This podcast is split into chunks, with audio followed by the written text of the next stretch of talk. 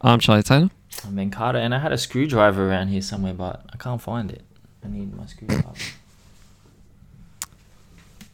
So, just what a way to begin Well, my zipper got stuck. bias episode. Look, my zipper's Just- stuck at the top, and I thought, well, you were talking about, and I, I don't. It goes up, but it won't go down. Why? Why won't it go down? So I got a screwdriver to try and pry it open, but I can't find my screwdriver. This is either the best intro ever or the worst intro ever. Possibly, potentially the worst. Uh, and the funny thing is, I had a joke, but I feel like you just topped my joke by being completely honest about where you where you're at right now. My apologies. 900 to the fifth element. Wow.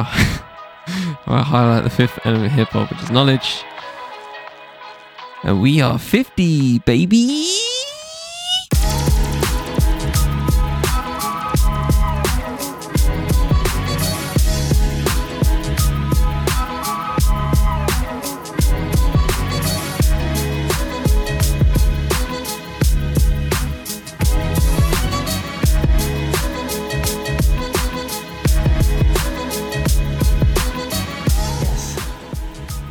And I got major dry mouth. Hi, Ben. How's your week been? What have you listened to this week? Uh, this week, this week, wow, got a lot of albums here. Whole Great week. Gosh. Great week. Re- Very good week. Reason dropped Top a new five album week. called Porches, and it's good. Porches.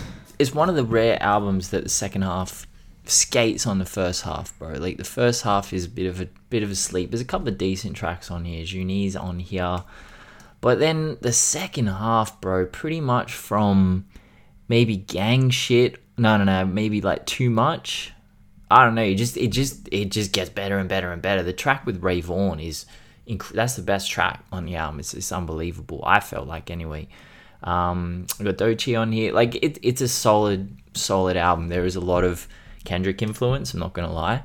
I'm not gonna lie. There are tracks that I'm like, oh yeah, that's you, or that's this, or that's that. Like that's okay. There was, I think he had a bar where he mentioned Kendrick. I don't know. Like, potentially Somewhere in there. potentially uh, it wouldn't surprise me but it's good man it's it's my favorite reason project um i have been vocal about not being the biggest reason fan as an mc but as a persona and a personality on on twitter and instagram well i don't follow him on instagram but on twitter very funny very funny like great dry humor like i quite like him so you know it is what it is. We're going to talk about it in a second. But yeah, I enjoyed the album, man. I, I, I enjoyed it a lot. I, I would recommend people listening to it.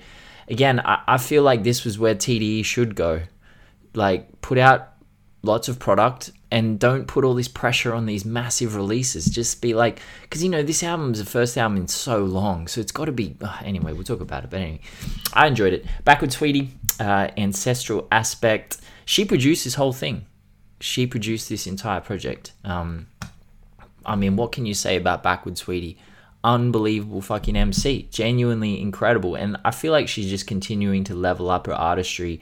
There are spoken word sections on here. There are all sorts of things. It's only what one, two, three. Four, it's four tracks. It feels like an album, bro. Like this. This person is an incredible fucking MC. If you've never listened to Backwood Sweetie, just go listen to her right now. Do yourself a favor. Noname dropped Sundial. I've listened to it maybe three times. Um, just gotta skip that JLX verse. No idea why. I just I just don't get it. I, I, I will need someone to explain why JLX keeps popping up on albums and just spewing out hatred because it's just it's not it doesn't sit well in this album. The rest of the album is great. Um, it's a little bit more low key than I anticipated. I was expecting some sort of bombastic Chicago sound like we've heard in the past with uh, Telephone and Room 25. Is that what the other album is? I'm not going to Google that. Um, incredible, man. It's just inc- it's a it's a really really solid album. I think it's gonna unfurl upon repeat listens, which is very rare in today's you know mainstream music. Uh, not that no Noname's the most mainstream artist in the world, but no, I enjoyed it a lot. Um, it's a warm album, and there are some incredibly important messages on here that I want to dive into more as the year progresses. This is one of those ones like Denzel's last Denzel Curry last year, um, Saba last year, for example. These are albums I'm going to sit with for the rest of the year and they're just going to get better with time. I genuinely feel that way. Fredo dropped Unfinished Business and it's fucking amazing. There was a track on here that sounded like early 2000s. Where is it here? I forget what the song was, but like it's incredible, man. Like I felt like Trackmasters produced this shit from 2002, and I reckon that's exactly what. There he it going. is. He uh, the Trackmasters. Would it be a 50th, 50th celebration without bro. Trackmasters? top three producers of all time? Nah, this is Come good, on. This is good. Uh, message is great. My story, nine minutes and 25 seconds, is a long fucking song. I love UK rap and how they, they, a lot of artists are starting their, their albums with just these like seven, eight, nine minute just fucking narrative. It's brilliant. So, no, I, I enjoyed that a lot. I recommend that fully.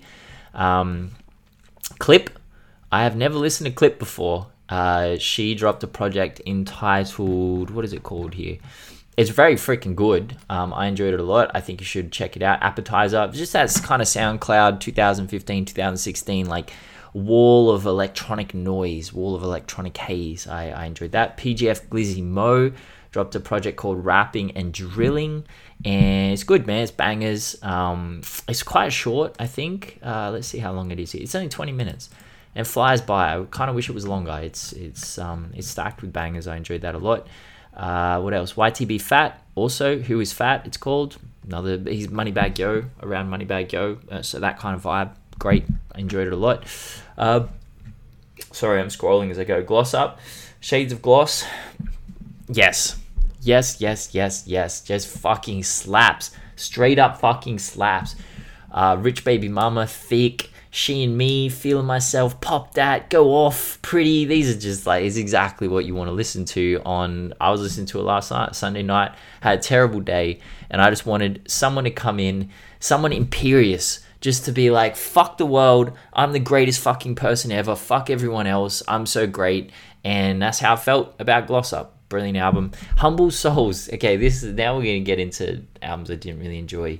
So Humble Soles is a project with DJ Clue and Young Roc Nation artists. Um, I've got Reuben Vincent on here, uh, RJ, uh, Huey V, um, Vic Mensa was on here. I didn't even clock that. I don't know how I didn't clock that. Guapdad 4000's on here. The second half is significantly better than the first half. The first half is just unlistenable. I, I cannot stand this kind of rap where the amount of recycled bars from like early Roc-A-Fella, it's just like and the, the punchlines and the similes were so shit. That's all I'm gonna say. They were just shit. It was unlistenable. I kept skipping. I'm like, oh, can you just stop? They're like this high energy, like across like, you know, old school kind of just blazy type production, you know, show me what you got, that kind of stuff. Bro, you need yes, you need high energy, but Jay Z did it like 70 fucking times. So you also need to be rapping really fucking well. And if you're not doing that, if you're just rehashing his bars or Kanye's bars or Beanie's bars or Bleek's, no, no, no, no, no, no. Rapsody came on here and the final track is called Love Answers All. It's, it's classed as a bonus track. It's got Rapsody and Ken the Man. It's a great song. It really is. Um, I think it's the uh, 11th track, Clockwork. Rapsody comes in. I reckon she only spat 12 bars. And she just destroyed the entire album for me. Like, I'm like, oh, okay, that's what real rappers sound. I'm not trying to destroy these rap. Look, I know it's a mixtape, it's a DJ Clue tape, but you gotta remember, DJ Clue had the professional, the professional part two, and the professional part three. All of them are straight fucking classics. And the artists he got, go and Google those albums and see the rappers who are on those albums. Like, those are some of the most iconic fucking verses of all time. Like, genuine fucking legends just trying to take each other's heads off as rappers on that album across incredible production. This is nowhere near that. It is nothing like that, and it was a real disappointment. So you know, I'm I'm a bit sad at that. Um, but anyway, it is what it is. Uh, I did not listen to Joell Ortiz and L'Orange. I did not. I'm just gonna say it. I listened to one song. I was like, can't do it. Trippie Redd, Love Letter to You Five not a great album. Not a great album. Not gonna lie to you. Very boring. Very sleepy. I got about. I tweeted it out because it came out in Australia. Everything comes out a little bit early here, and we don't normally get the big releases. So Trippie Redd's album coming out early. So I screenshotted it and put it on Twitter and said, "Oh, I'm just gonna check if this is album of the year." And five minutes later, I was like, "This is not album of the year." And people were like, "How could you judge that in five minutes?" I'm like, "Well, you didn't listen to it yet. You'll get there as soon as you listen to it. You'll be like, oh no, no, no, no." So yeah, it's it's just too slow, man. It's too sleepy. It's not as good as Mansion Music, and Mansion Music was shit. So I don't know what's going on there. Um, Killah Priest dropped an EP called Mystery Channel, and it's, it's only I think it's only two tracks, but then there's a couple of remixes in here. Yeah, man, Killah Priest, you know me. I actually listened to this after Humble Soles. I was listening to Humble Soles last night, and you got to remember when I say something shit, I'm a very irritable person. I'm a very angry person. I'm just a I'm just a ball of anger and irritability right now. So it's difficult for me to actually enjoy something, but Killah Priest felt like a palate cleanser. So you know, shout out Killah Priest. G Perico dropped uh, seven figures later. Fuck man, so fucking good. Straight up like just like southern hip hop man. It's just fucking great. Shout out G Perico. Blur, I listened to the Blur album. Um I enjoyed it a lot. But holy shit, is Damon Albarn David Bowie? Like, what is going on here? I'm, half the songs I'm listening, I'm like, is this David Bowie? Why is he doing this? Like, I don't know if he was doing it intentionally but Damon Albarn has one of the most like iconic and recognizable voices, and I have never ever listening to him in the past thought this sounds like David Bowie, but I don't know, man, just did. But it was it was a little bit more understated than I expected. I thought it was because you know Gorillaz is starting to get real. It's gone through chill phases, it's gone through electro phases, hip hop phases. Uh, I feel like Gorillaz is where Damon Albarn goes to just be what he wants to be, and Blur is Blur. Blur is they you know they have a very defined brand, a very defined sound, but they seem to be getting more and more mellow as they get older, which I appreciate because I'm getting old too. So yeah, I I enjoyed that a lot. And Swans, uh, the beggar, I think it's called. Uh, when it dropped, I listened to it. If you don't know Swans, they are Michael Gira, I think Gira, Gira. Uh, started in like the 80s, like very early on the no wave movement, and I genuinely feel like um, their their work in 2010s was the first time I'd listened to rock music since maybe post rock began in the late 90s, mid 90s, where I was like, this sounds new. This sounds like something rock hasn't really done in a long time in the mainstream. And I think their albums have been. It's kind of like the law of diminishing returns. You know, I remember I was in a university lecture when I was learned about that, and the lecturer was like, the first Mars bar tastes great. The second Mars bar tastes pretty good. The third Mars bar, eh, the fourth Mars bar. Now you really, now you're really jamming it down your throat, and that's how I felt about Swans. I'm like, now we're really, because the album, bro. This album, let me just tell you how long it is. It's I don't 11, know why that tickled me so much. That was great. It's good, right? And he wasn't even Oh. trying to be funny, my lecturer. He he was sadly born without a sense of humor, It's but it true was though, isn't it? it's very true. like it- four bars bars is wild. It's wild. But this album is 11 songs and it's two hours. Um, but there is a 40, Fucking there's a 44 minute song. like jazz album, fuck. But I appreciate it. But like, Kamasi Washington album. Yeah, I mean, they're, they're getting a little bit more acoustic on here, and and I appreciate that. And I listened to it yesterday when I was in a dark mood, like a very dark mood. I listened to it about three times through, so that's six hours. I was in, I was fucking needed to be saved yesterday. I ended up listening to Arcade Fire after that because I'm like, bro, I gotta, I gotta. I gotta straighten up here. I'm gonna run someone over with my car. I'm really depressed. But yeah, no, the, the beggar is it's it's solid, man. I, I enjoyed it a lot. So shout out Swans. Um, I do kind of hope they go in a little bit of a different direction next time, but you know, whatever. But yeah, that was me. What about yourself, Charlie? Oh, it's a lot, it? It's a rare one. Mm. Ben had a lot. Um, I have a lot as well. so buckle up. Uh, this, this episode is about to be like two and a half hours. Um, Kilamanzego, uh, Black Weirdo. Um, this is four tracks uh, of just the most esoteric shit you'll hear all year. Um, I yeah, just I don't know how to describe it. There's like things happening electronically. There's beat patterns, but they're not quite patterns. There's some there's some uh there's some lyricism, but it comes in and out. It's it just it it really just uh music that doesn't abide by the rules. Let's just say that it it literally just goes beat p- beats per minute. Here's a really arbitrary one, just just that esoteric. Just um yeah, being different, and I'm here for it. I'm here for it. I'm here for the difference. Like it's it's like trip hop, just super alt trip hop. I yes, that's the only way I can probably potentially put it in a box. Um, but yeah, mad big ups for that. Uh, Donno Jay, Growing Pains, um, all in caps with a full stop in the middle. Um, I listened to this dude off the back of also listening to Backwood Sweetie and getting a Bandcamp suggestion, and uh, I thought it was pretty decent. Um, this is five tracks. Um, Vent is exactly what you think he is, and it really provides like a good plat, a good foundation for the rest of the album. Um, but yeah, I think it's a really solid piece of work, really solid EP. Can't complain. Album cover's a bit uh, squished, but apart from that, uh, well, artwork is a bit squished, but you know, that's the vibe he's, he's going for, I, say, I assume. But it's all good regardless. Uh, what else did we have? What was next? Uh, Barney Artist, Just My Demos. Uh, love me some Barney Artist.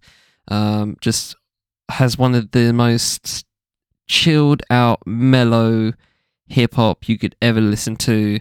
His voice is lush and deep. It's great. And I'm here for some demos. It's literally just de- demos. Jay Prince is on Clutch, which is really good.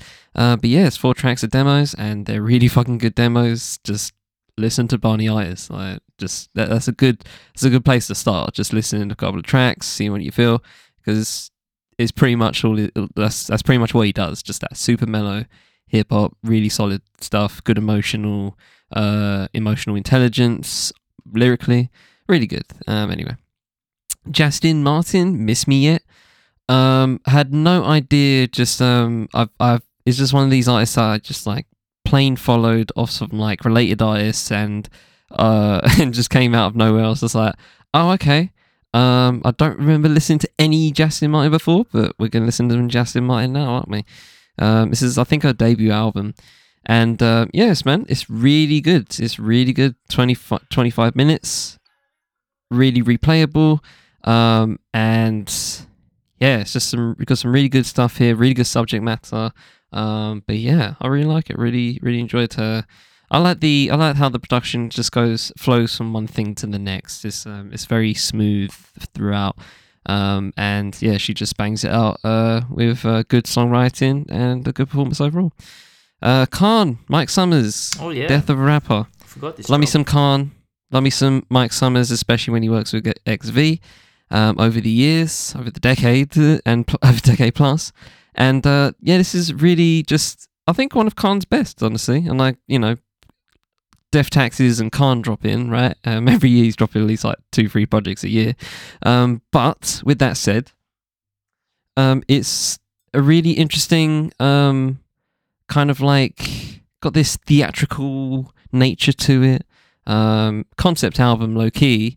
Um, it kind of just you know starts from where you, know starts from the beginning, and then you go you, you're at a high. You know the fame, the glow up, and then the image, and then the drugs, and then the self hate, and then the fall off, the last track, Death of a Rapper. It it really you know takes you on a little journey, and um, it's yeah it's, it's under thirty minutes. It comes by very quickly. It's very um, it, it doesn't waste time, and uh, I respect K.A.A.N for that creatively. Um, and Mike Summers, great production overall. Really loved it. Uh, Marcus Machado, Blue Diamonds. Um, I remember listening to this dude a few years ago. Um, uh, Aquarius Purple from 2021, and I really enjoyed it. Um, he's mainly a guitarist, but he basically he's a instrumentalist. He can do a lot of things, and um, this is just a really he he. The thing I noticed about the thing I gleaned from this um, particular album is that he really um, wears his influences on his sleeve. Like there's clearly funkadelic, you know, some like Jimi Hendrix type stuff. Um, on the title here has actually influences, and it says Stevie Ray Vaughan, Santana, uh, also Led Zeppelin in there as well. And I'm just like, I mean, I ain't spun Led Zeppelin, so I can I wouldn't know, but shit, man, there's some there's there's some good vibes in there, and it's an interesting mix. It's not just like jazz, it's not just funk, it's not just rock. It's a mishmash, and it's uh, very unique. So uh, respect to him on that. Uh, Noname Sundial. Um, I will just you know go ahead and say it's my favorite Noname album. Um, I will say um, there is a really good um, uh, review you should probably read, um, Ben, if you want to kind of like, not like you don't understand the album at all, but he did, uh, Craig Jenkins um, uh, did a, uh, a review via Vulture. and it was really fucking good. it was just a really good piece of writing. Um, and there was a bit where he talks about Jay Leck and uh, Noname.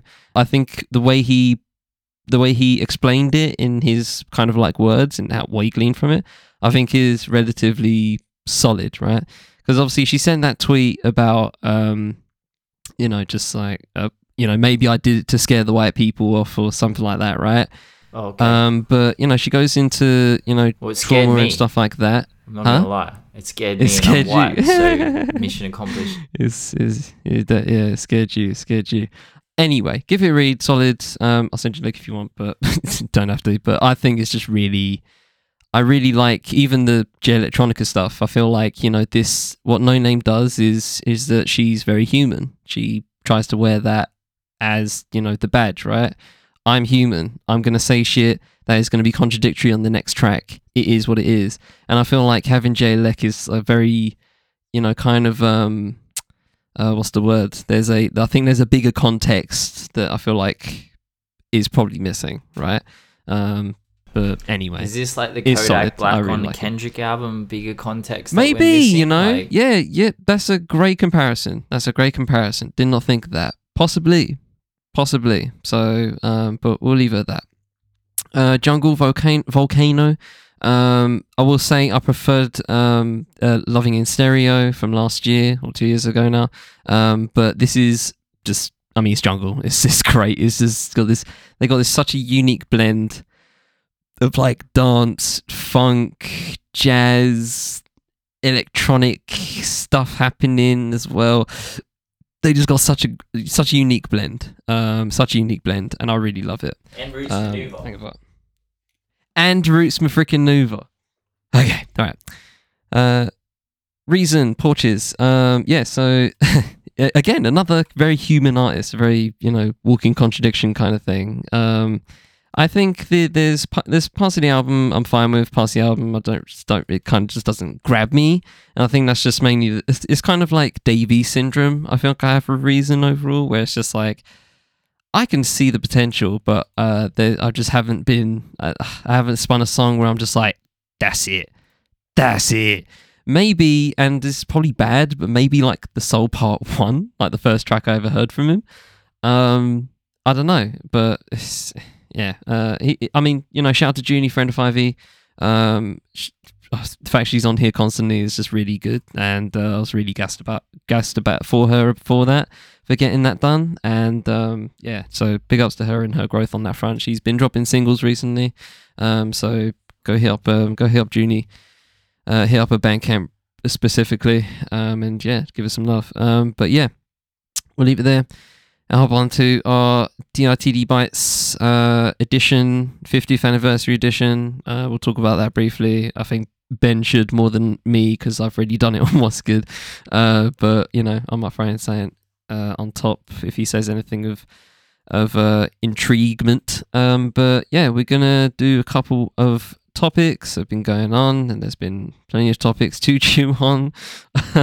but yeah, uh, Ben, which one do you want to crack on with? I don't really actually know what we're talking about today, apart from hip hop. Okay, good, good planning. Um, so we have, um, uh, we were, I don't know, like maybe Lizzo for a bit. Um, I don't know. You can throw that out if you want, but I feel like that's pretty easy.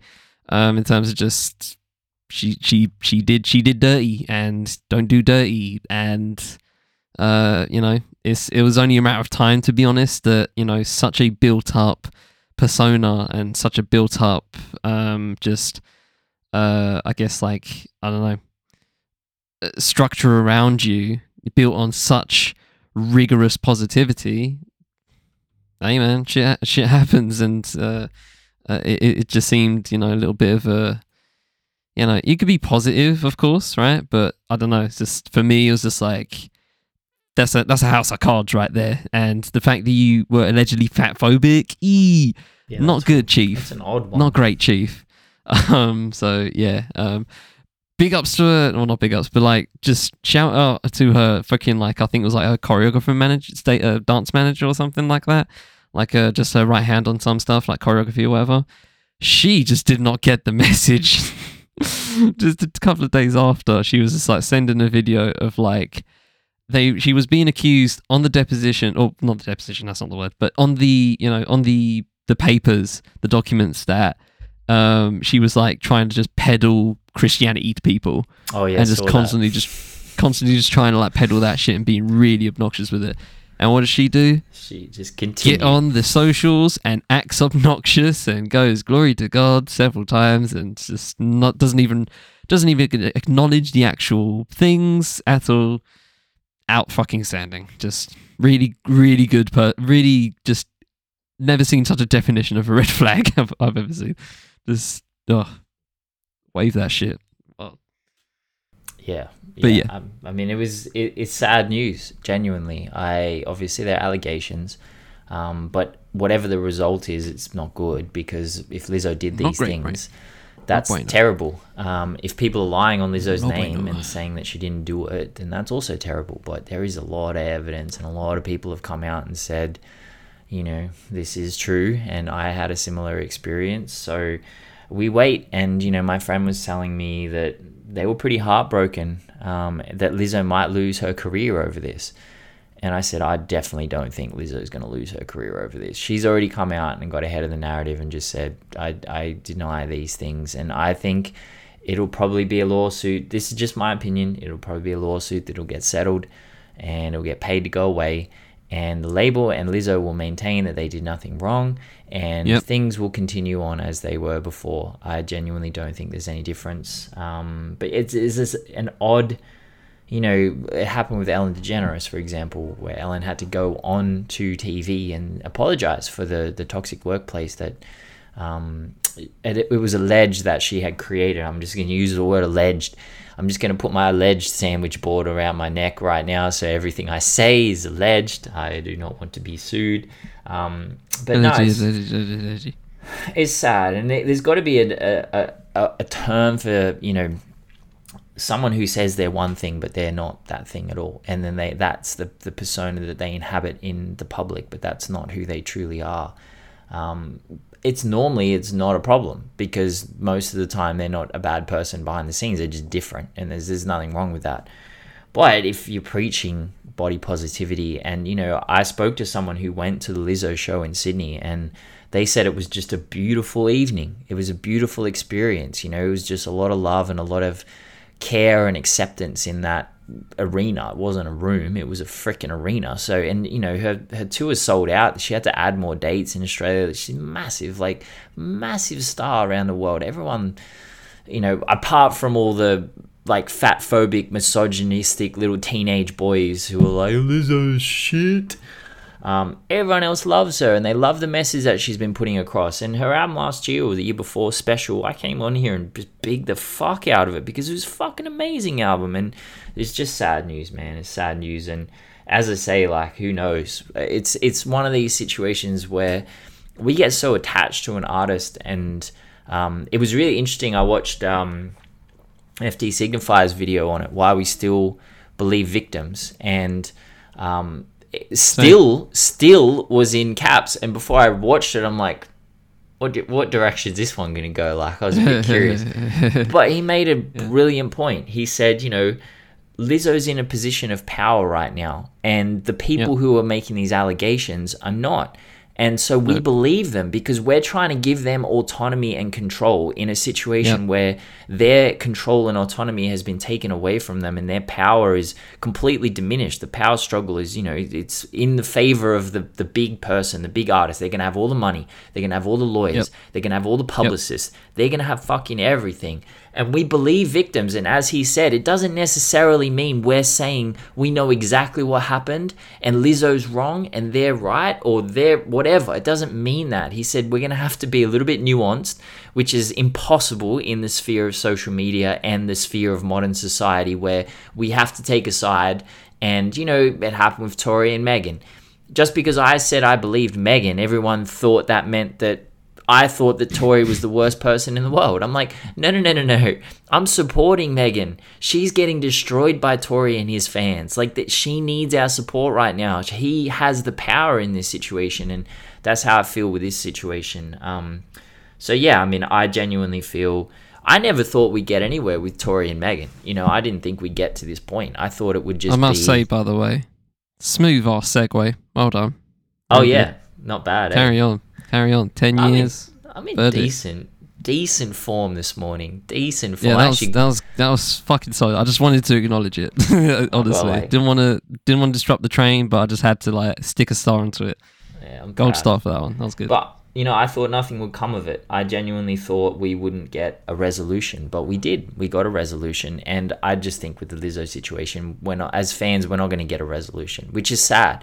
And you know, that to me is disappointing from an artist who preaches positivity and has this kind of like open communication with you know and clear community and honesty and vulnerability. Because lizzo's you know her album special especially a lot of vulnerability on that album. And when you're vulnerable other people are gonna expose their vulnerabilities to you and they're gonna connect to you. And yeah and charlie's got, charlie's got a point. I'd like to hear his point There's a great way to tie both of these stories together because I feel like it's not again not much else to say on Megan get uh, well Tory getting ten years for Megan uh for shooting Megan and the thing is this right?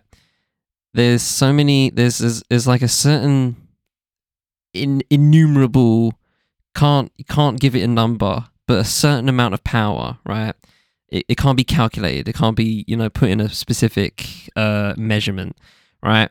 There's a level of power where you do something and there'll be people that will constantly mention it at every every point in your rest of your life but you will still prosper regardless. And you could be one of those people and go like haters gonna hate kind of thing. E but we'll see how that goes right? But with so many like rappers and just people artists in general actors whatever you enjoy sports people. Fuck. You know what i mean? Like crazy right?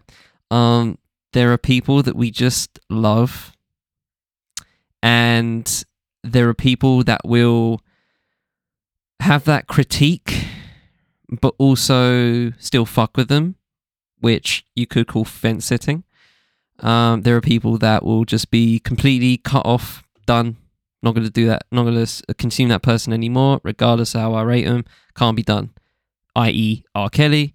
Um, but then there's also some that i think get it but in a very misguided way i.e Tory Lanez uh, i read an article on what's good where um, the piece was talking about uh, I think I forgot her name, uh, Miss uh, I think it's like Caroline Benbow or something like that, something Benbow, and um, she was basically talking about it and how just you know, DJ Akademiks should apologize, Drake should apologize, yes LeBron James should apologize profusely, publicly, like Yep. an Ellen DeGeneres style. Not even fucking kidding.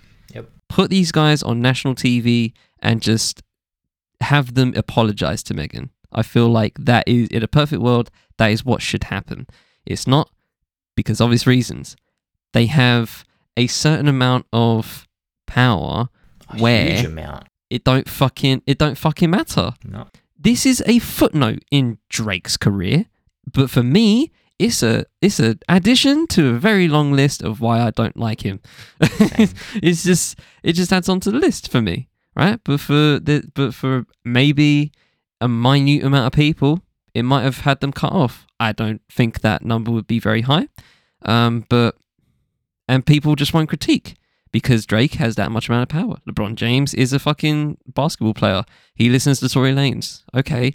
But then again, why did he fucking mention it right there and then? That's a very odd way to just say you like Tory Lanez's music. Like, why'd you do it in that context? And DJ Akademiks is just a piece of shit. Um, so, you know, this should happen. But it's not going to happen because they have that a certain amount of power where it just don't matter.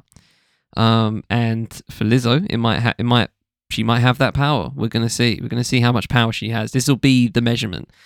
where it is are people going to be still talking about this 10 years down the line maybe who knows um well it's harder for lizzo in this situation because oh yeah definitely definitely but lizzo like, I is can't literally i can't It's not like Tori was up there. there were, there were you a lot of fans in Australia, bro. I'm just saying she's Yeah. international. I'm just saying that there might be a level there that where you know It's her fans will just breeze past it. I'd be It's shocked. possible. I mean, you know, I remember when the Tory thing first broke, like three years ago, and I was, um, I was dating. Tory probably gained fans. Well, yeah, I think he would have gained fans. You know what I mean? But see, Like, that's, the difference that's between the, the that's two the difference. things. Tory's fans, That's the parallel. I don't think Mhm. Tory's fans like women. I just don't. I've No, I've no. talked to them constantly throughout this process. Whenever I've tweeted about or, or Yeah. posted about it, No, it's, it's they have it's just been coded at minimum. Yeah, Yeah, exactly. Whereas Lizzo, that's different. You know, I think Lizzo's fans value body positivity. They value the things that Lizzo directly, allegedly, directly, um, you know, went she against. took a She went against sledgehammer to her own foundations. Yeah, you can't do that. Tory Lanez, I mean, Yeah. his fans are just idiots. So like, they're just Yeah. gonna be idiots. That's that's he acted like an idiot, And, and, his fans were LeBron like, good. Drake. And the Drake stuff is just, you know, I th- I would imagine He put it on a wax. fuckload of crossover. Didn't they have a problem On at wax. one point? I swear Tory and Drake had a massive beef in like the mid 2010s. I don't yeah, right. yeah. I mean, like, I mean, Drake, you hate women Drake has an album called That's- Her Loss. Like, come on now. Right, Bro, There you go. This Right. man is what, 37, 38 years old? yeah, Holy pushing shit. Like, wow. That's, that's genuinely embarrassing for a grown man, especially a grown man who's rich and famous. But to, to the fact that you still have a 14 year old mindset is, to me, that's. that's cataclysmic. Like, holy shit. Uh, anyway, anyway. Anyway, um, we're making good time actually. Um, we'll get to our next one, um, which is uh, Reason slash Moosa slash TDE. So for those that didn't spin um, on social media, uh, didn't see it, um, basically uh, Reason was on a podcast of I forget the name, I forget the pit two dudes, and I'll get to the two dudes in a minute. Um, in terms of how uh, in terms of how they fare into this. Um, but yeah, Reason was on a podcast with these two dudes, and they were chilling. It was basically a stream. Um, uh, it they were just streaming, and he was just there chilling. Um, it just you know streaming things, and uh, Moosa called the front dude up, uh, who's at the front in the middle. I don't uh, called him up. Just, just quickly, was was it a live interview? How did why did Moosa call in? I mean, don't- it was probably yeah, it might might have been a might have been like a scheduled live interview that they planned. It's like Reason coming tomorrow, like at four p.m. Oh, I like, see. It yeah, might have been maybe, like a, maybe that like was a a radio show. maybe that was a thing, or he just yeah, or he just pulled up. Um, but you know, it could be that as well. Um, yeah, it's streaming, bro. Like literally, you just yeah. you just invite people on, and you just either do you know I don't know what whatever you do as a streamer. Do you talk? Do you play games? Do you yeah? What do you do? So you know, then you they do it with them, and it and obviously it just adds numbers because you know they have they're known in some fashion. Um, but yeah, so Moosa calls up this um, stream, and uh, the dude puts him on uh, on the mic to just um, you know add us into the conversation, I guess. And um, he just proceeded to um, have an argument in some ways with Reason about uh, basically his whole existence, fundamentally, um, as an artist, literally.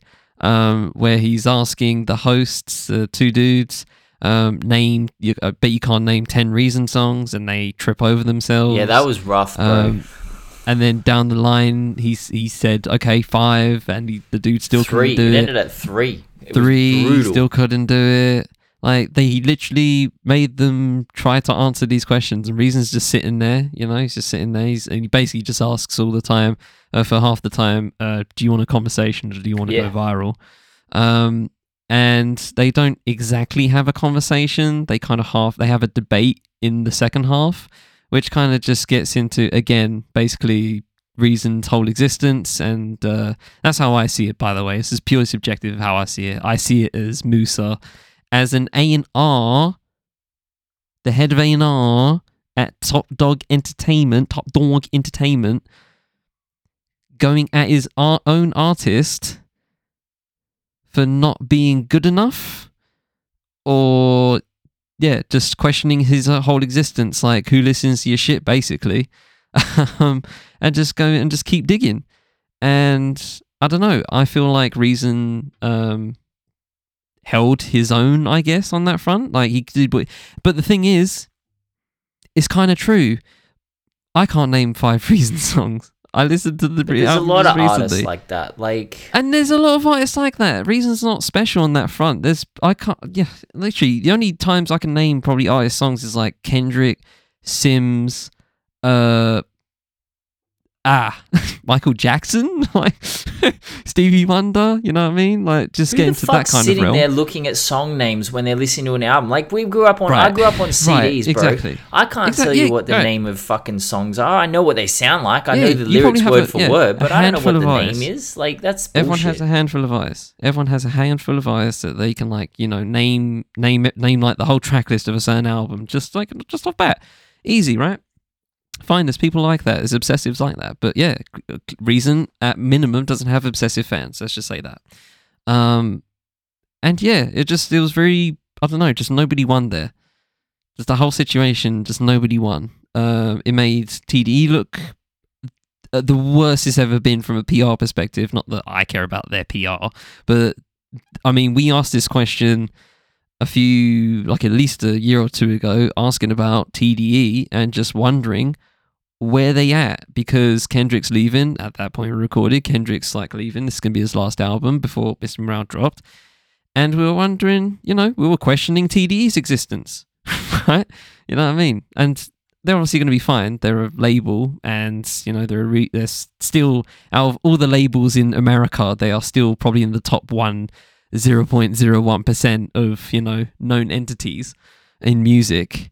Um, they're fine, right? They're going to be fine, but it's just a that's just embarrassing, and to have your head in A and R do it is extra embarrassing, and it embarrasses the artist, and it makes him look more embarrassing because people because some of the things Moosa said, while he shouldn't be saying them on, on wax on a stream, are true, uh, more or less. And the two dudes, what, what do you know anything? Like it's just like it, it, it actually just seemed like they were just really didn't know like they literally couldn't add two plus two. They just acted so dumb it was crazy. Um, I was, I was just very confused of just how they weren't. They were just like I don't know content.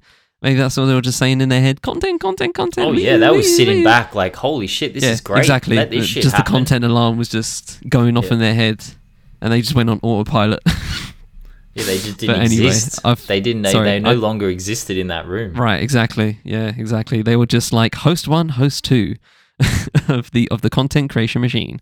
Um, but yes, that was the whole tee up. I don't know why it took that long, but yes, that was the whole tee up. For this Well, this is this is interesting. I wrote quite a lot about this um, because the clip I originally saw had none of the context that I think is very necessary in this discussion. I initially only saw the clip of Moosa calling in and absolutely eviscerating Reason live on this fucking podcast, openly criticizing him.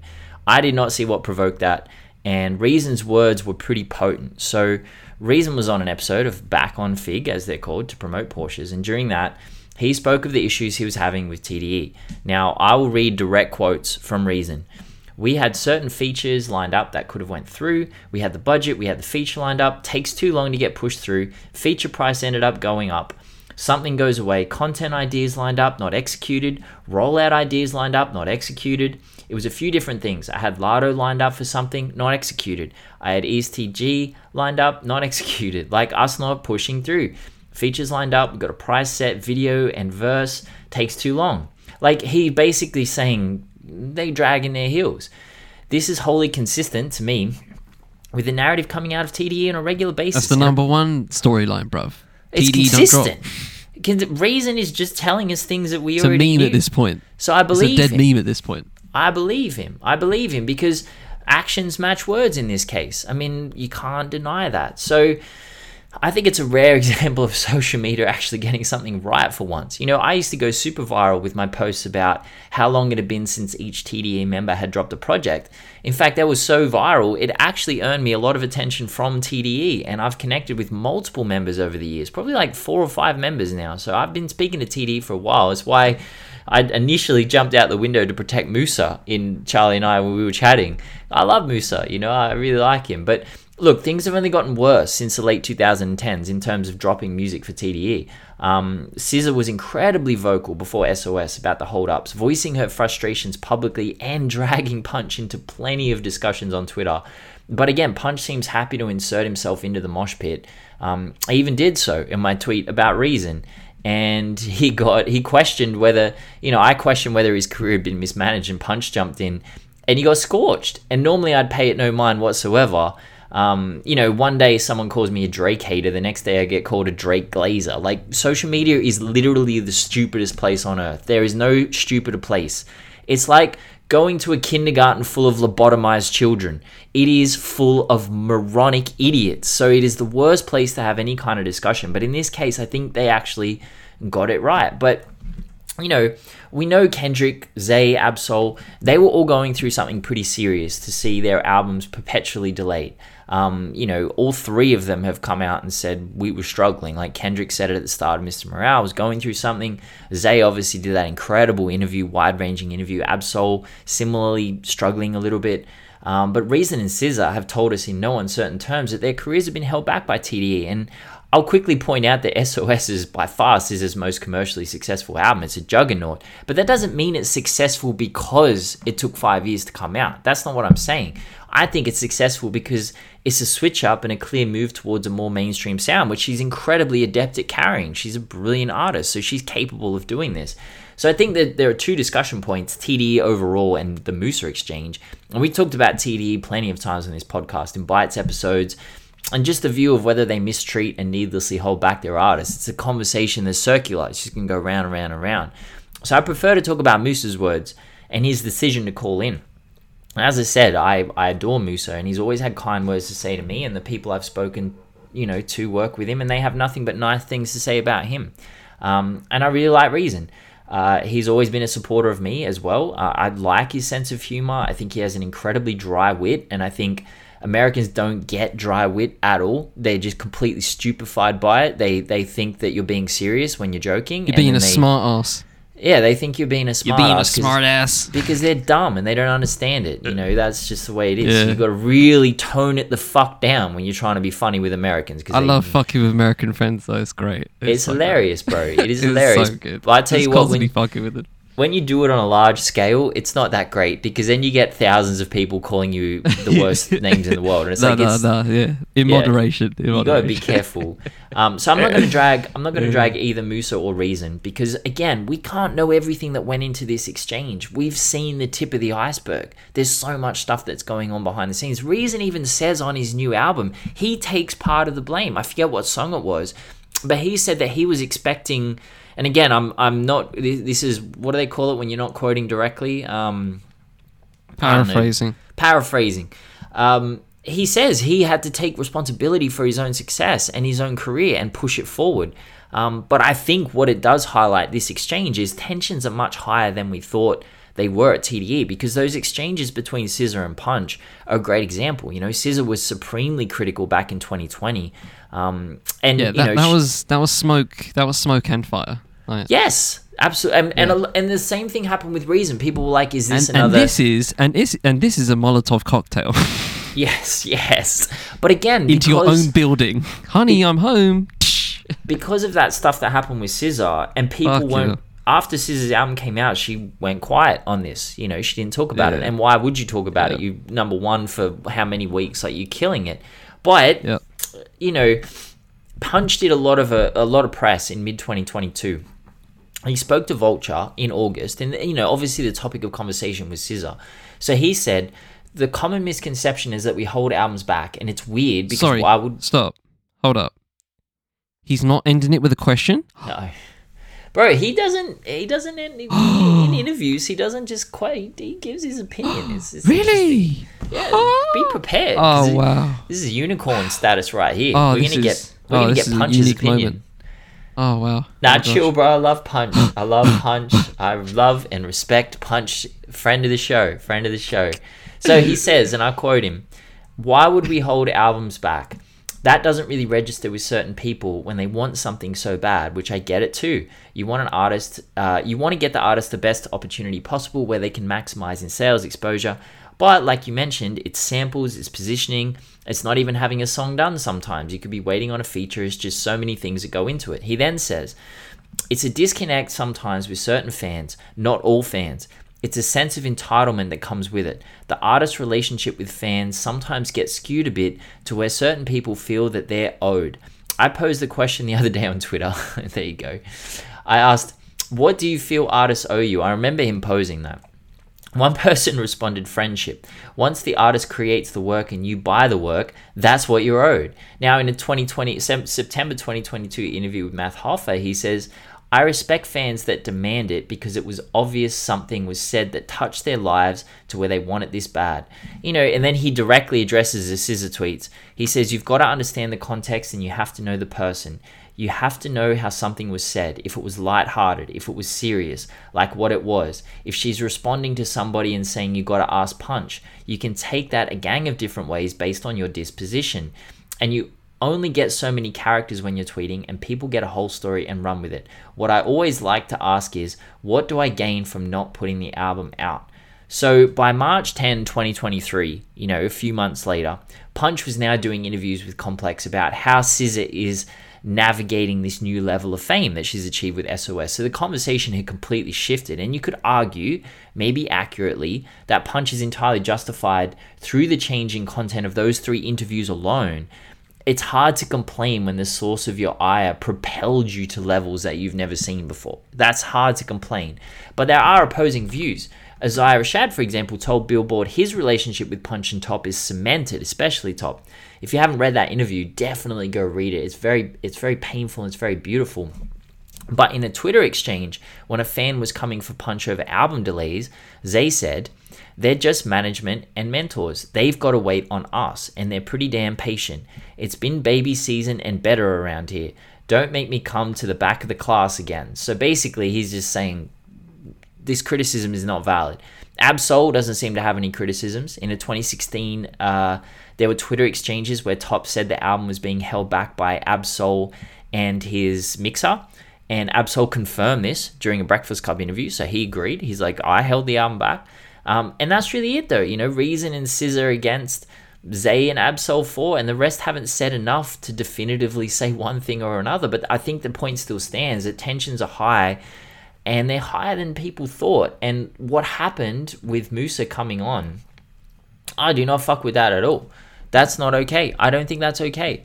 Um, you can't just publicly destroy your artist like that. Like, what?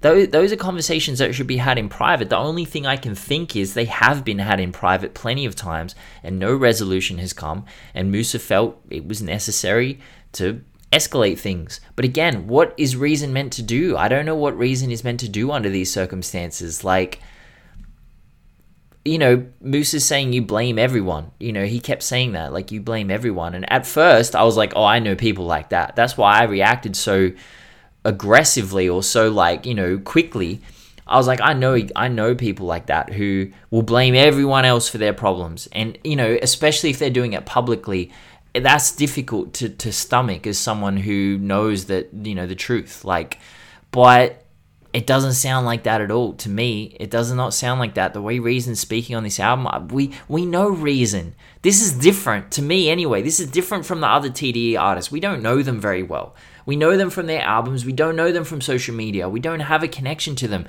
Bro, Reason's on Twitter every fucking day talking to people. We know Reason. He's been talking to us for four years. He's probably replied to 90% of my podcast listeners because he's just there. He's out there all the time. So I feel like if this was behavior that was being displayed all the time, we would see it, but we, we have never seen that because he's not like a a corporate kind of tweeter. He tweets what the fuck he thinks and feels, and yeah, man, I so look, I, I just think it was it was not okay. It was not okay for that to happen, and it was shocking because I don't think we've seen something like that.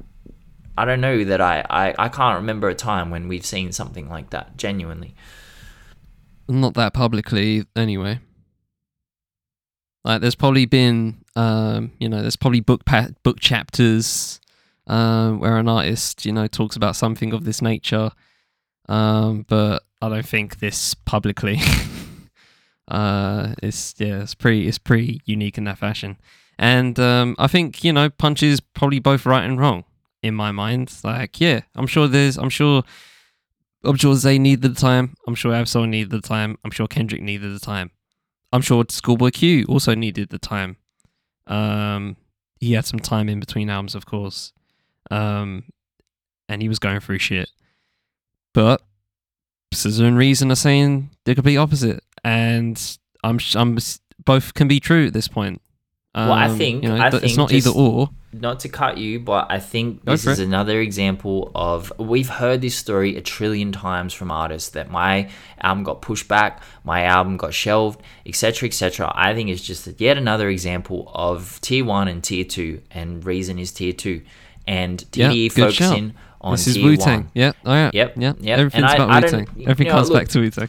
We we talk about SZA now and and how commercially successful she is, but she was not that commercially successful prior. She was not as commercially successful as the other artists, um, especially Kendrick. I'm just looking up her discography now because to see what Control went, bro. That was fucking 2017. That went number three. So she is, you know, she's I, successful. I, I remember. I remember that dropping. I was in uni. I remember that dropping.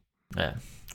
Yeah. But, you know, I look I just think that's what it is. And I think Reason has always been, unfortunately, sadly, tier two. And I don't think he's been and I think TDE is the worst label for an artist like Reason to be on. A lot of people were saying he should be on Dreamville. Dreamville's the same. They don't really release much music anyway. Like I would say it's pretty similar yeah, between I, Dreamville. I don't I don't even I don't think there's any. When was the last difference. time Bas dropped an album? Yeah, when was the last Bas time? is literally I mean, like Bas is literally top five in that group in that in that label, and like I I don't remember his last album. Bro, uh, Luke I know he had a couple album. of EPs.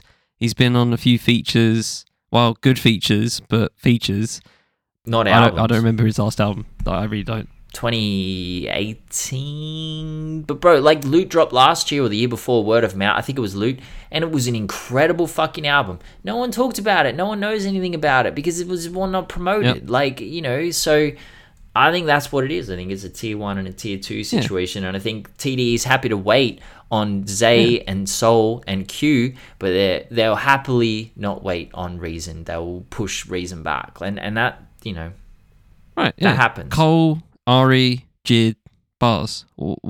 That's that's interesting, right? And obviously J Cole's kind of like an outlier because he started yeah. the fucking thing. Yeah, but you know, it's it's interesting. It's interesting on both fronts. Um, but anyway, um, that was good. I'll leave it there and uh, finish off with just uh, well, fiftieth uh, birthday hip hop came through, came and went uh, last Friday on the eleventh, and um, I posted thoughts also on WG. So if you want to my freestyle thoughts on that front um, at that time, go for it. Um, and also my essay if you want to spin that as well. Um, but yeah, uh, you know, I've talked about 50 a lot this year. we have a couple of times. Um, I remember the last time we talked about it was when um, we were kind Swizzy? of just asking the question. Huh? Might have been Swizzy when Swizzy dropped Was the this- Swizzy dropped the album with the EP. Remember with all the the led the hip hop legends from Oh yesteryear. yeah, there was that too. Yeah, fucking hell. Yeah, I forgot about that. Yeah, there was that too. That also dropped. Um, but uh, the last time we talked about not bias, I'll say, um, was when we were talking about just the kind of like lack of Yeah. excitement. It just felt like nothing was being advertised or anything like that. And then literally maybe a month after that, um, just everyone started announcing shit.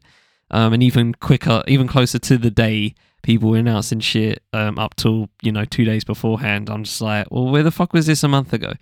Where was this two months ago? Where was this at the start of the year? Maybe like you know what I mean? Like the festivals announced lineups pretty uh, a pretty freaking decent rate.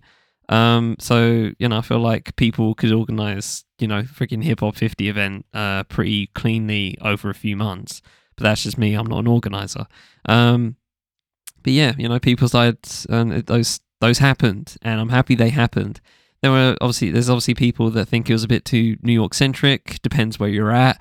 Um, I saw a lot of local ones um, in the UK, obviously around the country. Um, I saw plenty local events being done in places like you know Detroit or Chicago or wherever. There was plenty of local, um, you know, celebrations happening. Atlanta, um, definitely, but all the national, you know, publications and etc. etc. Obviously, they covered more, you know, just I guess New York based stuff because up to a certain point it was New York. it was Yeah. literally just New York. Started in New Um, York. so I get it, and as a you know as a student of it, I am fine with that to some extent because a lot of a lot of the history is in New York, and I feel like you know people get it twisted that just because is the whole thing's global now, which you know some people don't even acknowledge, but you know because it's so global now. You don't need to talk about New York anymore. There's no reason to, but at that point, that was the only thing that was happening anywhere. Um, apart from graffiti artists, graffiti artists were there before hip hop. Just wanted to say that and throw that out there. But um, I mean, shit existed in fucking Greeks and Roman times. So if you want to be specific, um, but yeah, these these celebrations I I've seen from afar, and I feel like they were all done with good intentions um, at, for the most part. Um, there are plenty of really good, really really good collections. Um, I think I've I think I bookmarked uh, Okayplayers. Um, where they did uh, kind of just a big hip hop 50 thing, had a landing page for it, and just had a bunch of articles um, picked, handpicked uh, for certain decades from the 70s to now. And everyone you went on was just, you know, banger after banger after banger. Um, Associated Press had a really good um, interactive uh, history walk down memory lane kind of thing. Um, there was another one, ah, I forget where, but there was a kind of like a really, just really fucking good, just history timeline. Um, and it was just really detailed, especially in the early years. Um, I, feel, I, really respected that.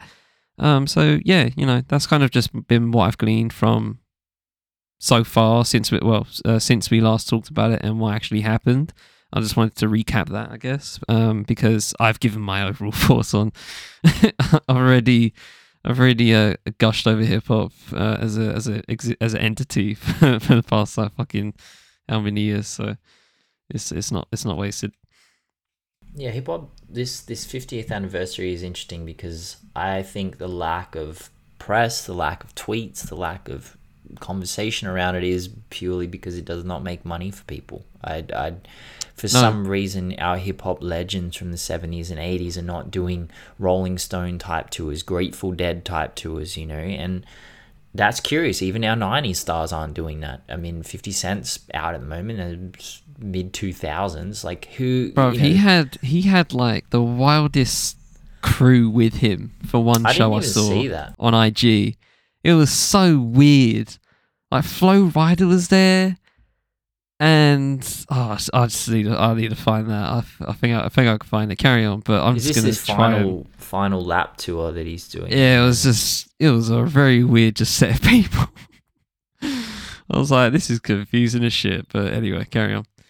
He did have Busta Rhymes, which is which is fire. Jeremih. Fair, fair, fair. But you know what I mean? So- like what? Fifty yeah, yeah, Cent. yeah. No, 50 Cent 03. So what's that 30 years after hip hop began, 50 Cent blew up and he is our Yep. legacy artist at this point. I I if someone knows of another tour because it it seems like a fucking open goal to me for a 50th anniversary for some tour promoter to put together a fucking legendary fucking lineup of iconic you know, 80s and 90s rap, early 90s rappers. Get Warren G out there, get Quik out there, get LL Cool J out there, get Rakim out there, you know, get Slick Rick. Like there's, and, and maybe all those artists don't want to perform. I don't know, but there's a there's a laundry list. We literally have. Charlie's got a fucking list in our chat of artists that we're going to be doing for retrospectives. Get half those people. Call us. We can get you out there. Where's MC Lyte doing? What's Roxanne Shante doing? Like, get you know what I mean? Like it, it seems like I a I mean, they were about, bro. They were about. Like, you know, I saw MC Lyte perform. I think today. Um, uh, Yeah, but Rapsody I performed today as well. Hear like, you about know. it. Let, it's Well, you're not be gonna hear about it. We're not gonna hear about every single one. But we? be So- big. Put it all together in a festival. Why not? I don't Oh yeah, why. no, no. Of course, of course. Like you know, having. So you want to kind of just like have Rolling instead of a lot of a lot legends. of scattered events, you wanted a, like a kind of like a better planning Is that what How, you mean? mad, how amazing would that be? How Oh, amazing would that be? Like a Rolling. Loud that just travels around America, does three or four massive Yeah, shows. fuck it. Yeah, the yeah, clips are mm-hmm. huge. You know what happened at the Super Bowl when they got 50 Cent up there and everyone was like, oh shit, we just seen 50 Cent. I remember him from In Club. Like, do you know what I mean? Like, you know, that's how stupid that was. But that's what it should have been. And even 50 Cent doing this, you know, this final lap tour and all this this press going around it, bro, 50 Cent's done power. Like 50 Cent has never left the collective consciousness. There are so many artists that have that deserve to be uplifted and brought back onto the world stage for one more go around. And the 50th anniversary is the easiest. But anyway, I just think it's another example of it. It doesn't make a lot of money, so it doesn't make a lot of sense. And maybe maybe hip hop has not become its worst its own worst enemy in that. I'm not saying that at all, but because of the commercialization and because it's so mainstream now, if it doesn't if it's not going to go viral, if it's not going to blow up, no one's going to talk about it. No one's going to tweet about it. You know, even right now, Twitter's now paying out people for content because they're paying like a share of ad revenue. So what do you think that's going to do to the conversation? that's not going to that's not going to be good. That's bad. That's going to be very bad for the conversation because people are just going to say the Pyramid wildest scheme. shit for engagement. They're going to get four or five million views on a tweet, and they're just going to say the dumbest fucking shit because I know what blows up on Twitter. I know I've done it. I've been doing it for five years and I can't do it anymore. I tried. I came back a couple of months ago and I was like, I'm going to get my engagement back up. I'm going to. And then I realized again what I would have to do. And I'm like, I don't want to fucking do that. That's embarrassing. I'm 34 years old. And so that's just sad, man. And uh, I think that, you know, on a positive note, and we've talked about, I've talked about my love of hip hop numerous times on this pod. I could go back and find those episodes and link people to them if they want. But I tweeted out, um, I think I said hip hop is the greatest genre off all time. I, I had a nice little typo in there, which was really stupid. And I just said, uh, it's not even remotely close. Happy 50th birthday to the genre that changed the world. And it fucking absolutely did change the world. I mean, there are hip hop artists in Australia right now. There are hip hop artists literally all over the world. And the stories that these artists have brought you know from america from the communities that they were growing up in from the the struggle that they faced from the oppression from the racism they have brought that to us. And people who are open-minded have listened and been and it's changed their perspective on the entire world. And no other genre has done that for me not even fucking close. Rock does not do that. I learned that you know you, there's a there's a limit of how many drugs you can take before you die. That's what i've learned from rock music pop music, I've learned that if you just act in a real toxic and immature way, uh, then your relationships will succeed. And if you try to act in an emotionally intelligent and mature way, people will call you a weirdo and you know cut you out. Electronic music, I love electronic music, but I haven't really learned much from that. Jazz music, fucking amazing, but no lyrics, so I haven't learned like intellectually from it. I've learned a lot about artists, and I've I've gone away and learned about their stories. So I've learned you know, secondhand through that because, you know, I love Miles Davis, love Thelonious Monk. Like, I've gone away and researched them and understood their stories. But again, like, there's no genre that has even come remotely fucking close to just the information and the education and the. Uh, it's just, you know, I could, I could go on. I could wax lyrical. So, you know, happy 50th birthday to hip hop. Um, I am very curious to see what happens in the next 50 years because this first 50 years has been really fucking fascinating when you think about it. I mean, the 70s was very slow, very slow. It took a long time to really explode.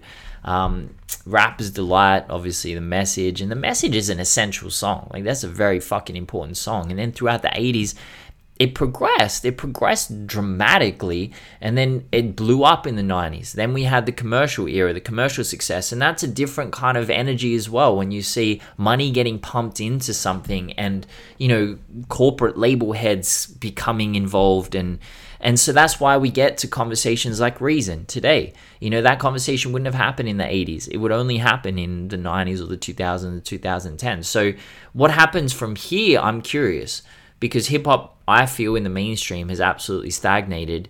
And there's this huge gap between the mainstream and the underground where 99% of the fans are focused on the mainstream. They're focused on Travis, on Future, on Drake, on these like seven or eight big artists that they, if they don't drop, it's like their world ends. It's like when's Kendrick gonna drop? When's Uzi gonna drop? When's Drake? Bro, I don't.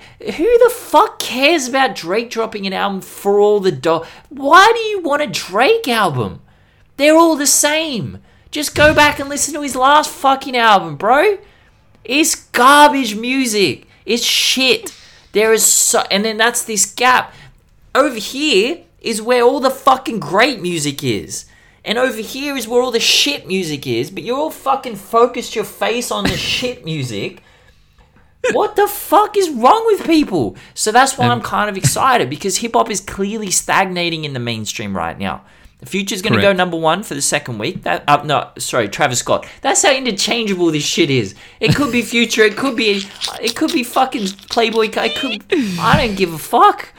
But And Drake it's uh, and Ben tolerates Drake more than I do, and this is how he's talking. Yeah, he's, getting. I'm getting into Charlie's. So by the know the time like by the time February rolls around, I'm gonna be the same as you, bro. I can't stand Drake anymore. I just cannot stand him.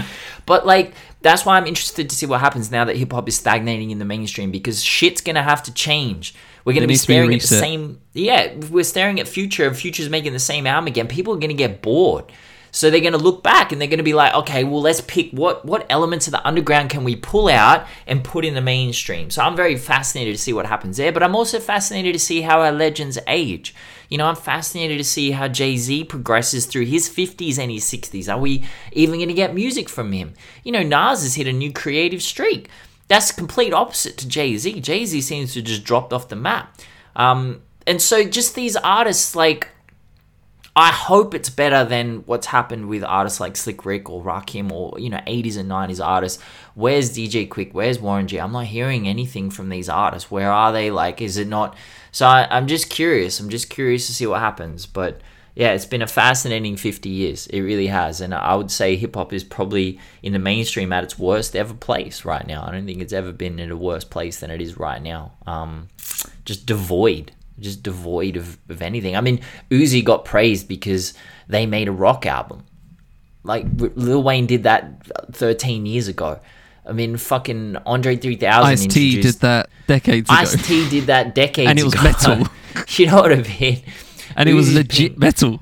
yeah, Pink Tape's just Uzi kind of screaming over the top of shitty instrumentals. Literally, bro. like it's, Uh, yeah, it's go listen to. But Body ev- Count. Everyone was so the body excited. count. They're like, "Oh shit, this is something slightly different! Oh my god!" Yeah, you want something Like, different? Yeah, spin Amer- spin OG American uh, uh, original gangster, and then a Body Count album back to back. There you go, that's different for your ass. Yeah. Um, a couple of points I wanted to add on to yours, uh, the points you made. Uh, one is that I think in terms of age and you know 50 being a very you know interesting number, uh, very symbolic in a lot of cultures, right? Just 50, you just think just half of a hundred, and most of the things we think about is within a hundred. Uh, lifespan is for some people now, you know. Um, pe- people think 50 and they're like that's middle age. It's like Yeah, well, my grandma's 40s middle fucking age. 98, bro. My grandma is 98 years old. She's Yeah, gonna bro. hit wild. 100. It's Yeah, legendary. it's wild. Yeah, exactly. Um, yeah, hun- 98. I can't imagine that right now. Can't I don't wanna. I can't imagine long. 50 right now. You know what I mean? And that's I'm where hip hop's at. I'm getting there. It's scary, bro. See it on the horizon. Just I can like see it over the over the hills there. You see the five going. Yeah, it doesn't look good. see the big number five just appearing in your face. Um, but yeah, it's it's crazy. That it's crazy to think about. And um, you know, when you link it to you know other genres of music, where we could say like, here's the approximate time this thing began. Or, or not even music. Uh, Shit, I can I can do sports, right? The NBA started in what fucking I think like 30s or some shit.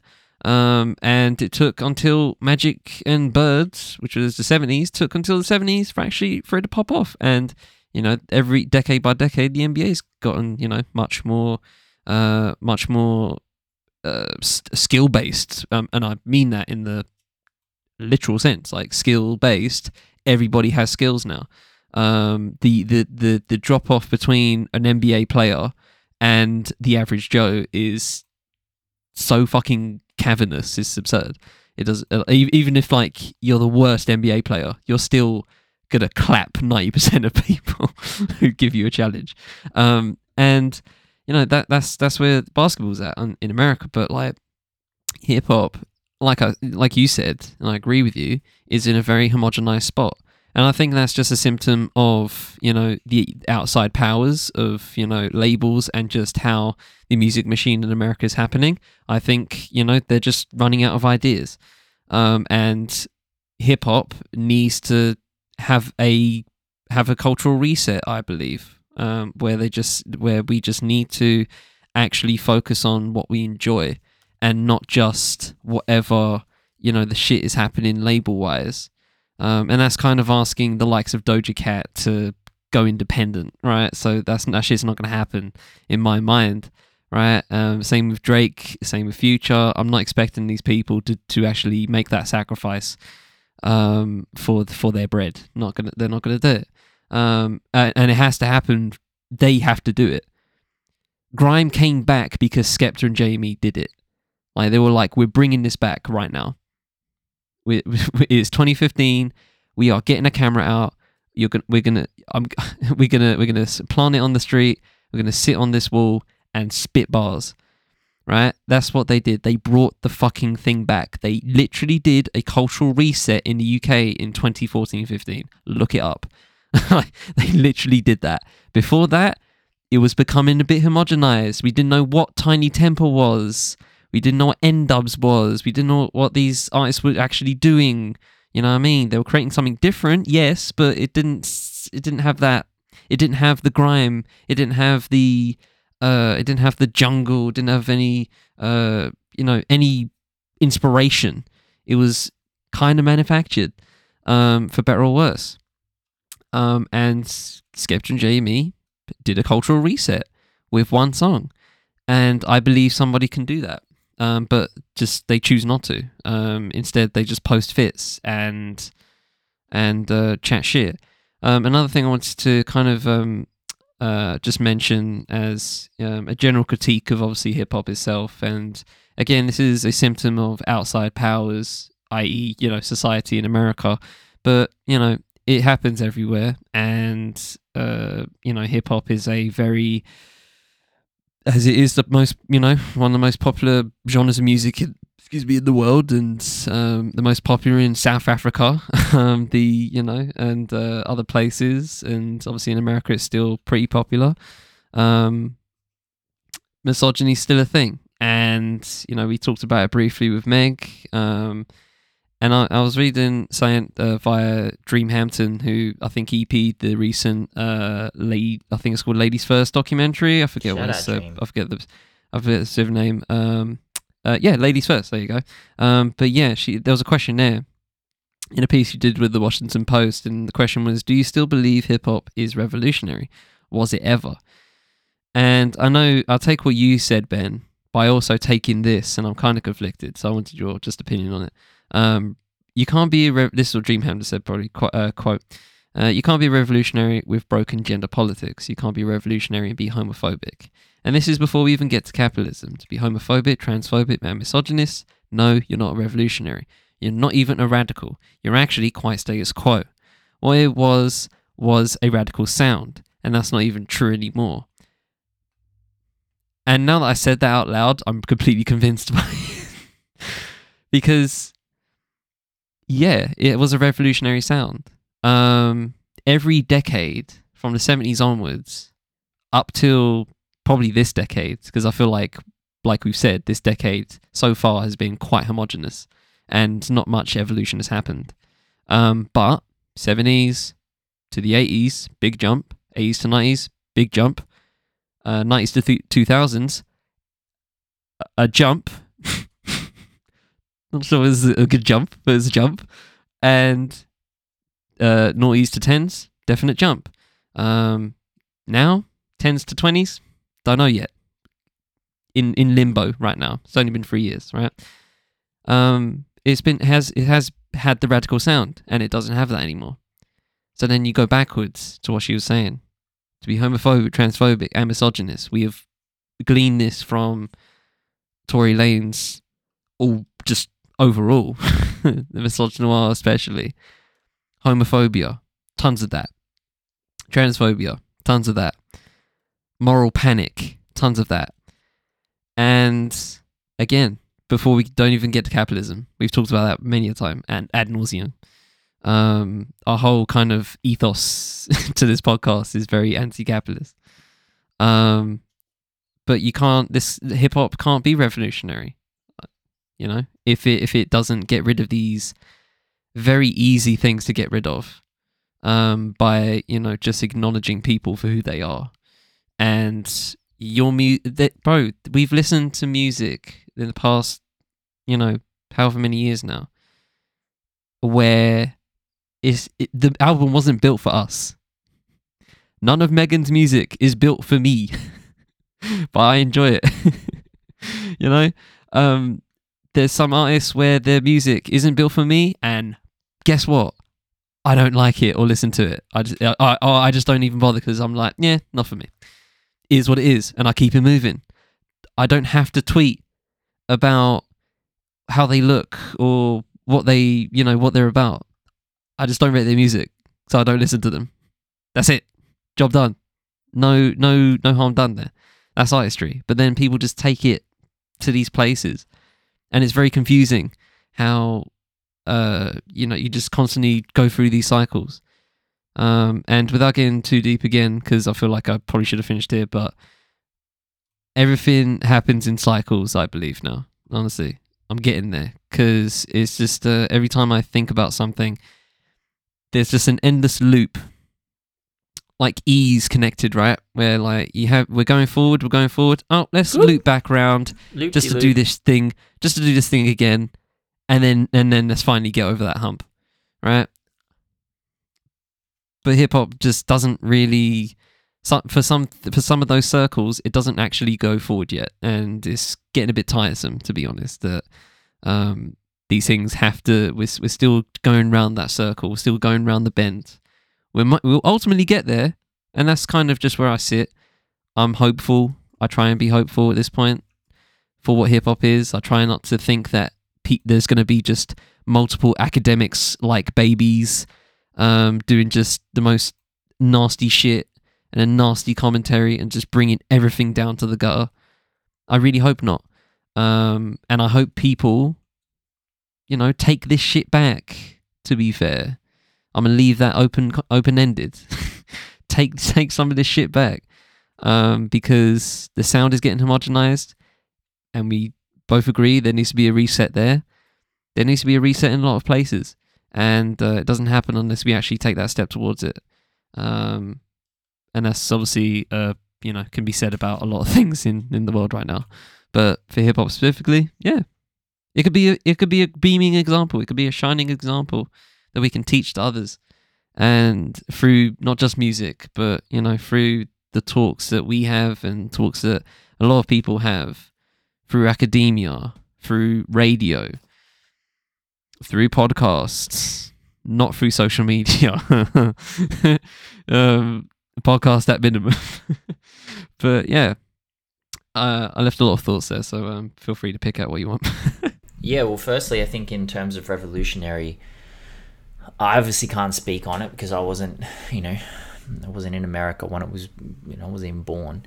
But to me, hip hop was always revolutionary in the sense that it gave a voice to the voiceless, and they were voiceless because that's the way the system wanted them to be. It didn't want them to have a voice. It's the same in Australia. We're doing this right now. We're 50 fucking years behind America in that we are trying to give a voice to our indigenous population. It is a very simple, simple thing. Do we want our indigenous population to have some sort of connection to our parliament? And the vast majority of Australia is saying no. Why should they? There's only they're only three percent of the population. They don't deserve a voice that to me is fucking straight up madness. And you know, when you yeah, talk there to ne- there needs to be a one to one, but you just can't get to all of them. Like, you know what I mean? You're only one person. And that's the problem. And so, you know, in Yeah. the, the, the late 70s, early 70s, of course hip hop was revolutionary because it was telling stories that people were trying not to, people didn't want those stories told. You know, American people in power, they did not want those stories told. But I feel personally, it's almost impossible to be revolutionary nowadays because social media exists, everyone exists. Every idea already exists. There's a fucking Reddit thread for all of them. You know, like holy shit. So it's impossibly revolutionary because everything exists already. Everyone knows about everything already. All you have to do is Google something, and the, the world is the way it is, and that's the way it's going to be for the foreseeable future. And so I think what's happened, especially in terms of capitalism, you know, I'm rewatching Peaky Blinders right now, for example, and people know that Tommy Shelby is a member of the Labour Party. He's a socialist, walking around in ten thousand dollars suits. He's a socialist, but he proclaims, "I'm an example of what you can become if you work hard." That's capitalism. That's literally what capitalism is. And unfortunately, that's what mainstream hip hop is. And you know, Jay Z said it many times in interviews, and other artists have said it before. They're like, I'm an example of what you can achieve. I'm an example of what you can achieve if you work hard and, you know, etc., etc., etc. But they have become so disconnected now from the people. Again, it's the exact same as what I said before. Mainstream artists are up here and then the underground's down here. The rich are up here and the underground are down here. The rich don't want to fuck with the underground. Why would they? They don't want to go back there. It's exactly as you said. Why would Doja Cat? Really, Why would- it's it's yeah, it's a whole it's a very it's a very big microcosm of just world economics right now. And that's the problem. Like- trying trying to be You know? revolutionary within the system of capitalism is going to be very fucking difficult because what you're going to need to do is ask a lot of people to forego a lot of the luxuries that they feel they deserve. And you know, I again, I Economy exist on so-. Yeah, I exist on social media, so I know what it's like to be controversial, but not controversial for the sake of being controversial. Not saying something to piss people off to get to the top of the algorithm. I mean, saying something that is true, but people don't agree with because it's not part of the mainstream conversation now. Your tweets will go nowhere. Your Instagram posts will go nowhere. People will start to unfollow you.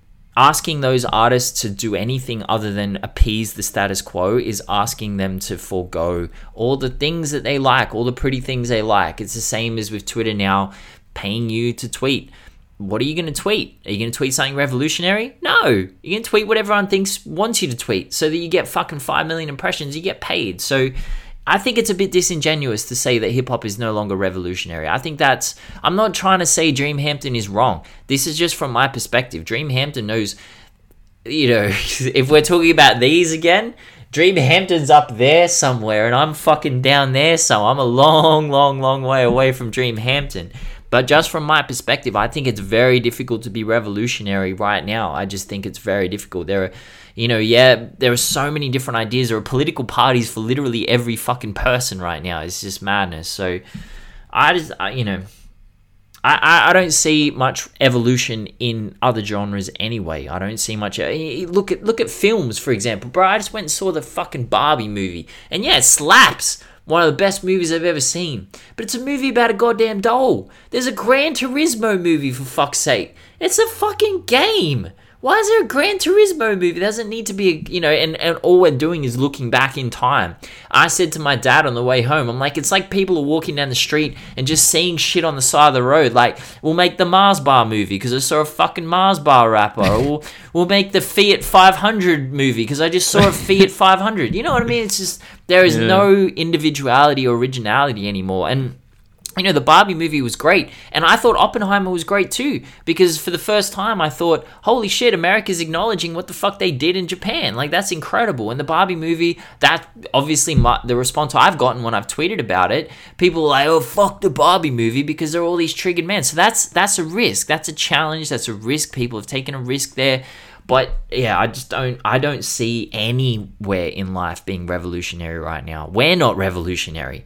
We you know we say wild shit on this podcast. We're anti-capitalism a lot of the time. We anti-mainstream. We shit on drake. We shit on future. We shit on mainstream artists. We uplift Noname. We uplift you know we shit on j. Cole when we get an opportunity. But like we're not revolutionary because there's a trillion other people doing the same thing you know so i think it's hard to be revolutionary these days and that i don't think that means hip-hop's lost its way um because i, I think uh, you know, it's always going to be relevant while systemic oppression and racism, racism exists. And I think that it's always going to exist, sadly, which means that hip hop is always going to be a fucking essential voice because it's going to be telling stories, again, that the establishment don't want to be told. You know, the, the, the power structures don't want you to know these stories. And that's why in Australia, for example, Indigenous hip hop is so fucking essential. It's so important.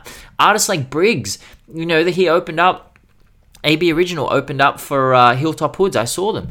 And Hilltop Hoods, we, we, did a whole pod on Hilltop Hoods. We know exactly what kind of artists Hilltop Hoods were. So what do you think the crowd was? They were all redneck Australians. I feel like fucking RM Williams should have had a fucking pop up shop at the, the Hilltop Hoods show because it was just akubras and fucking belts and it was just nasty, nasty energy in there. But AB Original got up in front of probably 15,000 people who probably haven't listened to them before and did their January 26th song about Australia Day and about Change the Date and about Invasion Day. And that was fucking essential. So, in that sense, that is still essential, even though all of Australia knows the story of our indigenous people because we were fucking taught it in school. All of them turn their back on it and be like, well, I don't give a fuck about that. I don't care about that. It's got nothing to do with me. They don't look like me. So why should I care about them? That's why, you know, that's why you need legends like AB Original to get up there and people like, I fucking love this. Oh, now I care about this story. Now I care about this. So that to me is always going to be essential. But I just think it's difficult to be revolutionary these days. You know, I, I just think that. Fair enough. Fair enough. Um, yeah, it's a it's a to broaden it. It's the case for pretty much everything. Um, so not just hip hop. It's not hip hop's not not not the only one, right? But that's why we're talking about it because we're talking about it through hip hop. We also talk about through prisms of uh, of what hip hop is. Um, it's it's it's actually kind of just an easy um, vessel to actually understand the world, right? Uh, where you can you know listen to a certain track by a certain artist and you know you'll be a bit grossed out by it right? And then you realize oh wait that's like that's an opinion held by a lot of people. And you just have to reckon with that. And then you know uh, you have to act accordingly on that front. You have to you know gain some form of i don't know just um wondering when to stop i guess uh you know fucking with something and you know uh, uh people people get to the thing is is that not many people get to the place as fast as uh, as fast as we want them to. And that's kind of the case here where you know there's so many um there's so many people that grow up in uh in in with ideals that just you know shouldn't be shouldn't be uh tolerated um but it is what it is and they live in that and it takes that takes a lot of shit to unlearn right i i i can attest to that there's so much shit i've had to act like unlearn you know what I mean? You, you gain shit, but you're also pumped full of shit um, in your early years, and you you know, some sometimes it is a very uh, you know it comes a very personal cost.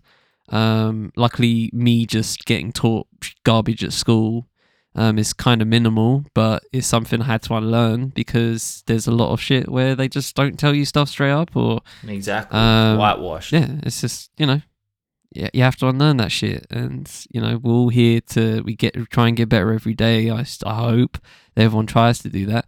And um, yeah, you know, I, I, I like to believe that hip hop, at least in some in some spaces, not all spaces, try and try and be better each day. And you know, as long as there's them, uh, them spaces, them specific individuals, communities, uh, yeah, entities, maybe. That's why Probably streaming not. services are actually kind of valuable because you can go right, back yeah. in time. Like, as much as we hate them, you can go back in time. You don't have to go and buy the CD. Like that's yeah. Exactly. So, um, but yeah, man, I don't know how that. That's probably like the least positive hip hop chat anybody's ever had in the past week. Um, but it's conversations that need to be had, you know. It's because we love uh, hip hop. It's not because exactly. we, we hate it. We adore like, if we didn't it. Ca- it, it, it is in the same way. I don't listen to artists I don't care about. If I didn't care about hip hop, I wouldn't be talking about it. It's not a rock podcast. Get it? right? Exactly, exactly. So I don't care about other other stuff. I don't talk about it. Talk about the stuff you care about. Talk about the stuff I care about. That's what I do here. That's what I do on WG. It's what I do on everything I do. For me personally, everything I do is just because I, uh, it's it's it's my, it's how I want to go about it. Uh, but anyway, we do it, we we criticize because we love it. It's not we don't hate nothing apart from people that willingly exploit this shit, and it is exploitation in a lot of ways. But anyway, we'll leave it there. Um, happy 50th, of course, and uh, for the 50 beyond. And uh, we'll leave it there, ladies and gentlemen. From the 5EPN, this has been Digging Digits. Hope you've enjoyed this episode. I've been Charlie Taylor, Fifth Element. I have been Ben Carter of Hip Hop Number. Oh, update on the on the. Uh, fucked it. I fucked the zipper. So I I was I like Icarus, bro. I flew f- too close to the sun. I got. I didn't ask you a lighter note, but I got the teeth apart, right? And and the zipper went back down, Oh, but it wasn't sake, staying in its position when I pulled it back up. So I'm like, all I have Why to do like two seconds to gauge what you're talking. is push the zippers back together. So I use this Tottenham Hotspur coffee mug that I have here for the Tottenham Hotspur, and I fucking broke the goddamn zipper. So then I went and got a pair of jeans that I never wear to take the zipper off them. But then I realized that the teeth are different sizes, so I'm fucked. I like this jacket, and now I'm fucked. So it's a disappointing morning in that sense. But yeah, anyway, that's the zipper update. I've been Ben Carter of uh, Hip Hop Numbers. Well, not to say who who you know. At least we reward you at the end. You know what I mean? That's that's what we do. Stay we stay to the end. we couldn't leave people valuable. hanging. It was You're that would get be something valuable. so unfair. You couldn't Like leave people shit? hanging. I've just circled back, tied this episode up with a fucking bow. Ten out of ten performance by you uh, this episode, Ben. Ten out of Proud ten. of myself. Uh, hope you all have a good week. We shall always try and do the same. But until next time, take it easy, ladies and gentlemen. All right, peace.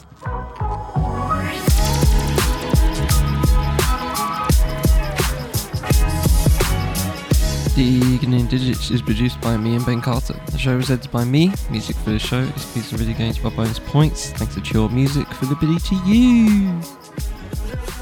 Socials with Phenomenon, Hip Hop by Numbers, Bonus Points, and Chillhop Music will be in the full show notes, as well as names of projects reviewed wherever you're listening. There's a bit of 5EPN production.